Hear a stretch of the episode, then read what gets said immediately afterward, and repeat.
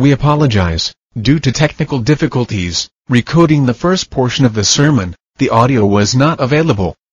We are working to correct this. from him. And that's the way it normally goes, isn't it?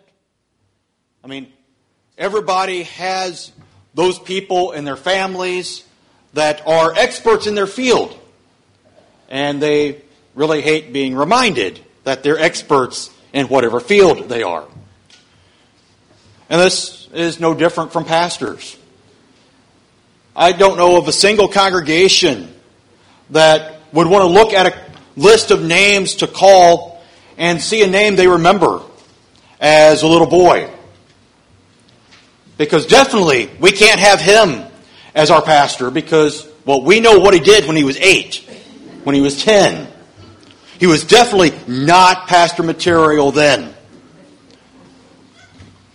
to be perfectly honest and for full disclosure, there's not a single person who's ever stood in a pulpit that has not had those times when he was six or eight or ten where he wasn't pastor material. But then again, that's all of us, right? All of us have had those moments where we're not even could be considered Christian material because of things we have done. And that is where we find ourselves in the gospel reading. We have people taking offense to Jesus because they remember him from when he was little and trying to figure out who this Jesus is that they see now. And then you have Jesus also being astonished that they won't receive him. But again, that's not uncommon either. Said many who heard him were astonished. They took offense at him asking, Where did this man get these things? What, what is the wisdom given to him? They're like, We know where he went to school, we know what he grew up to be. Is not this the carpenter? Why is he teaching like he's one of the great rabbis? And they took offense because he is not what they wanted him or they thought him to be. And again, that's the same thing that we all struggle with.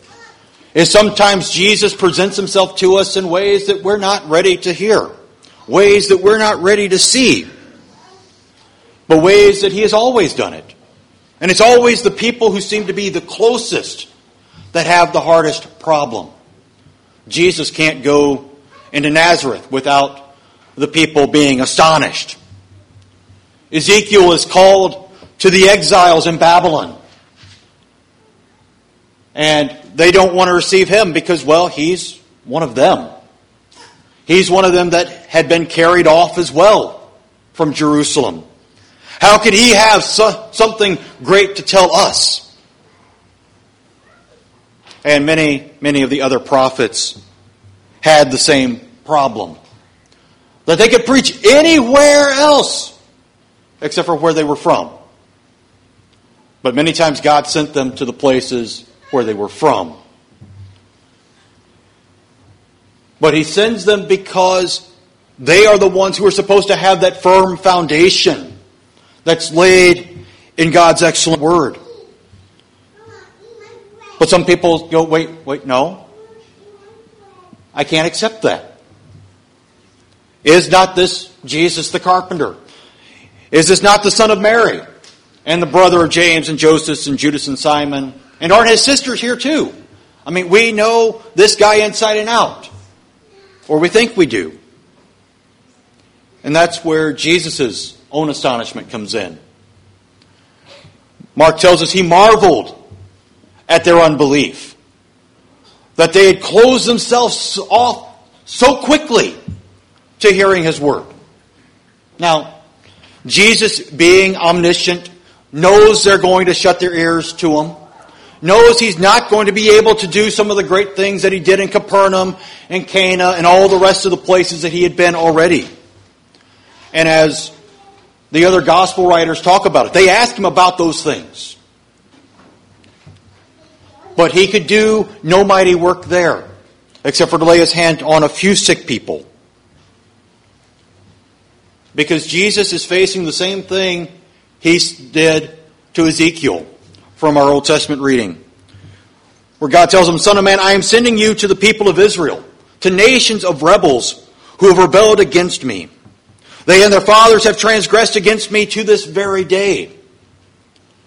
As I said, Ezekiel is sent to the exiles in Babylon, those who had been carried off, and, their, and those children who had been born, that first generation of exiles in Babylon, those who didn't know Jerusalem. But even those who had been with Ezekiel when they were carried out from Jerusalem would not listen, would harden their hearts to not hear the word of the Lord. Why is that? Because they have made themselves by their sin and by the sins of their fathers that have built up to their exile into a heathen nation, and if not just a heathen nation, even more heathen than the nations that God had thrown out of the promised land in front of them. And this is what saddened Ezekiel. This is what saddened Jeremiah. It's what saddens and marvels Jesus. Because not only were the fathers sinners and led them into sin, but God also says to Ezekiel, the descendants also are impudent and stubborn. So, as we sang a moment ago, God sent prophets, one after another, after another. And each from age to age proclaiming God, the one, the righteous Lord. They all came with the same message. Whether it was Moses going into Egypt, whether it was Elijah, or Isaiah, or Ezekiel, or Malachi, or even John the Baptizer, they all had the same message. And they all were turned away because people didn't want to hear it. They didn't want to give God the honor that it was due him because it cramped what they wanted. So Jesus did exactly what he would tell his disciples to do a little bit later. He left Nazareth and went on to the other villages, teaching there. If any place will not receive you, he says, shake off the dust that is on your feet as a testimony against them. And as he told Ezekiel, wherever you go, whether they hear you or refuse to hear you, they will know that a prophet has been among them. And that is the great thing. We strive to be the people who know that a prophet is among us right now, not one who realizes days, weeks, months, or even years from now that, yeah, there was a prophet among us and we refused to listen to him. We didn't give him the honor that was due him. And what honor is due him? The exact thing that he sent the disciples out to do.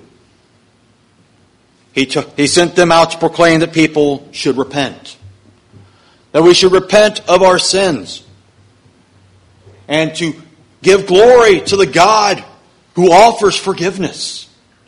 The one who says in our opening hymn this morning, What more can he say than to you he has said, who unto the Savior for refuge have fled? Because that's exactly what repentance is. That's exactly what the honor that is due God is. Is confessing our sins as we did at the beginning of the service this morning. Seeking refuge in His wonderful grace that forgives us all of our sins. And says, as he said to Paul, not once, not twice, but three times, when he begged him to relieve him of the thorn in his side, My grace is sufficient for you, for my power is made perfect in weakness. From age to age, generation to generation, God has said that very same thing to his people. My grace is sufficient for you. Whether you see it or not, it is still sufficient. And to even better clarify it, my power is made perfect in weakness. Just like Jesus was able to preach a better sermon by leaving Nazareth than he was actually in the synagogue on that Sabbath. His power, his message was made perfect in their weakness. Because later on, many would come to say, you know, I should have listened to Jesus before. And that's why we reach out to people with the love of Christ. That's why we reach out to do His work, is so that people have that moment to say, I didn't before, but I want to now, before it's too late. Because when it is too late, yes, every knee in heaven and on earth and under the earth will bow and declare Jesus Christ to be the Son of God. Some to their great glory, some to their own condemnation. May God protect us from that and protect those that we love from that same fate. Amen.